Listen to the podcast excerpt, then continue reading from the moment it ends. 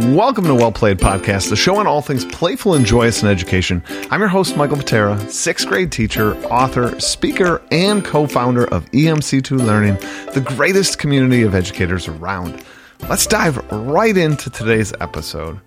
Today, we are talking about reskinning a game. You all know that I absolutely love games. You all know that I love gamification and playful learning, right? And here is just an interesting task you could give your students. This could be a side quest for those of you that do bigger gamified classes and have been with us on the Well Played Podcast and the Well Played community. Uh, but it also could be just a, an interesting sort of assignment for uh, a project for your kids. I'm going to talk specifically today about one. I really want to kind of dive into one game that you could use uh, and give you some suggestions of maybe one or two others. But ultimately, this idea, it's quick, it's light, and I want you to I want you to know about it. I want to discuss it with you. So as always, if you want to use the hashtag WellPlayedPodcast and tag me at Mister Matera, would love to have a dialogue and a conversation about this. If you have done a reskin of any game in your class, that'd be awesome. All right, a few disclaimers here.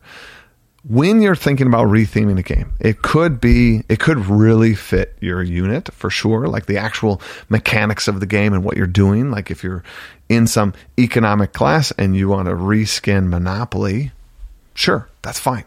But I want to push all of you to think a little bit outside the realm that the game actually has to match the content. The content is going to match the theme. But that, that doesn't mean the theme of the game, the actual like mechanics and what you do has to be your content. Because uh, when we do this, we free ourselves up to one, select probably better and more engaging games that your kids will enjoy playing their versions of.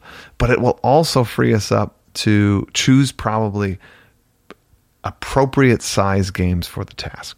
Uh, I have so many games that are currently in my mind that we could talk about, but one that I want to like hint you at uh, or hint or point you towards, I guess is the right way to say it, is a game called Coup. And Coup is, you can get on Amazon, I think it's fifteen, sixteen bucks maybe. Uh, it's eighteen cards. And these eighteen cards, and then there's some money tokens in there. That's what's in there. And the game is pretty simple. Each person is going to be given two cards face down. And these eighteen cards, I should say, really are six cards, six different type of cards that have been repeated three times. Exact same thing, right? And in this particular game, there are different roles, like uh, a diplomat and an assassin and a captain, right? Uh, tax collector, I think, is one. I can't remember. But nonetheless, each of these allow you to do something. And there's a very simple player card that tells you the actions you can take. And this game is a game, a little bit of B S, right?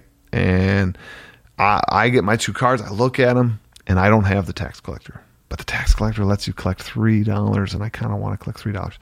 My cards are face down. When it gets to my turn, I can say, as tax collector, I'm going to collect three coins. And here's the B S moment. If anybody's like, I don't, I don't think you, I don't think you are the tax collector. If I'm not, then I have to flip over one. And now everyone knows that one card is out of the game. Like, boom, like I flipped over an assassin. Now the assassin's out of the game. They know it. Now they know there's only two more assassins.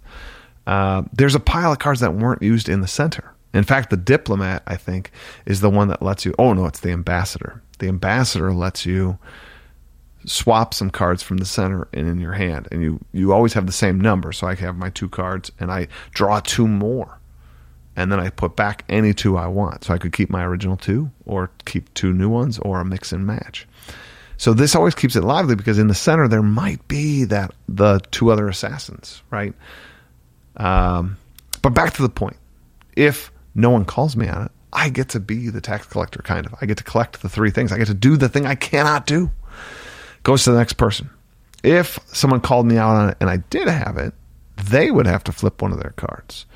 And it's a game of survival. Like, you're trying to outlast everybody. A, a whole game takes fifteen minutes, maybe twenty minutes.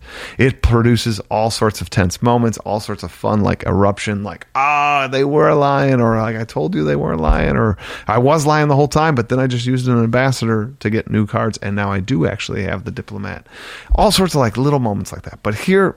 Here's the thing. We've set up what this game is and how it works for you. And now I want you to kind of realize, think about it as a class assignment uh, or an optional task as a side quest. To retheme the game of Coup wouldn't take too long. They basically have to come up with six cards and a money system.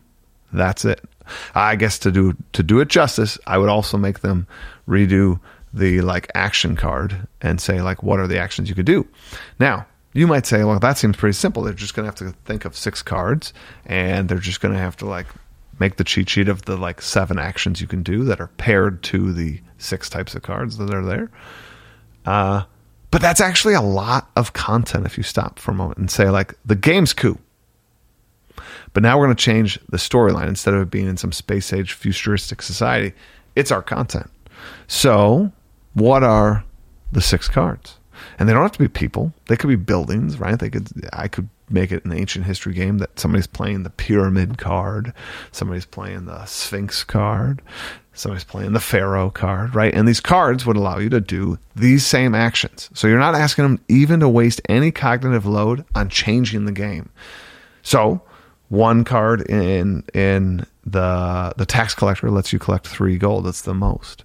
Maybe because it's the most, maybe that should be the Pharaoh card in my Egypt game. So like this cognitive connection between the content and the structure of the game becomes the assignment. You're you're not asking them to change the game. You're just asking them to make realistic connections from what the actions that need to have happen in the game paired to your content. And then that cheat sheet, now if, if it's the Pharaoh, it, you know, maybe it is still tax collecting, but like, if the pyramid becomes the one that you get to draw two more cards, what's the connection? What are you saying you're doing? You don't you don't get to say you're tax collecting. Maybe you say you're you're embalming. You're like, oh wow, like embalming allows you to like trade out who you are because you're going on to the afterlife. Like, okay, that's kind of a curricular connection there. But they have to use the word embalming instead of tax collecting, right? So now they're using my content in various spaces. They're highlighting these six cards and what they can do. They're highlighting six actions and what you can call out that you're doing. And in the end, they also have to pick great artwork and produce these cards. You could use, if you're a part of the E M C two membership, we have over thirty different style cards. You could have them actually make the cards, cut them out, put them on cardstock, and they could actually play the game. How cool is that? Uh, this, I think, is something that we should think about building into our classrooms. Think about using in our classrooms. Take a light game like that and have them play the game as is. And then as a side quest or as a actual task, have them make a Coup version for something we've studied. I think it's super awesome.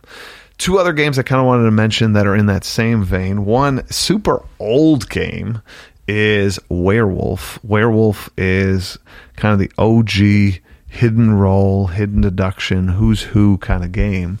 I think having a retheme of that where, you know, is it like a, a Greek theme in my class? Is it a Great Gatsby theme? Is it a Shakespeare theme to try to figure out who's Juliet or something like that, right? This, you could retheme those games and have to put in characters that make sense for what that character does. Uh, I think that's a that's a powerful one. Another one that I actually had a student do as a side quest. He took it on himself. He absolutely loved the game and wanted this as a side quest, so I gave it to him as a side quest. Uh, and that was to retheme the game Two Rooms and a Boom. Two Rooms and a Boom, another great social deduction game in which you're trying to figure out who's the president and who's the like bomber, the assassin.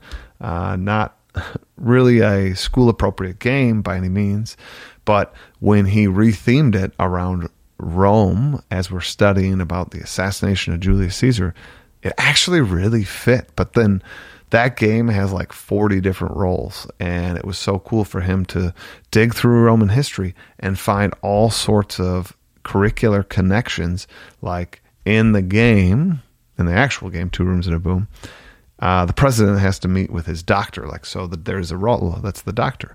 Well, he then looked up who was like one of the Rome's most famous, you know, doctors, and his name's Galen. And it's so cool that he ended up having to like do all this like cross research. Uh, but that's where I think really to kind of get on my soapbox a little bit about doing creative tasks become kind of addictive. It's, it's, it's so cool to create and develop and grow and see your project grow. And this idea of reskinning a game is awesome. They could then play it with their classmates. They could play it with their family. It's a wholesome kind of activity, right? To play a board game, to be at the tabletop together. Uh, I think you should totally think about reskinning a game. As I said, any of you out there that do this or have done it or play some board games and think you know about one that would work for a reskin, please use the hashtag Well Played Podcast and at Mister Matera. And I would love to carry on that discussion with you and see what games you're talking about playing. Uh, I hope you caught last week's episode with Stephanie Crawford on it. There is some great games suggested there. Also, go back in the vault, check out our hundreds, I can't believe I can say that, of episodes that tell you anything from gamifying your class to some playful activities you can run. All right, everyone, I'm Michael Matera, and this has been truly an honor to journey with you a little longer, a little more. I want you all to have a great week and play on.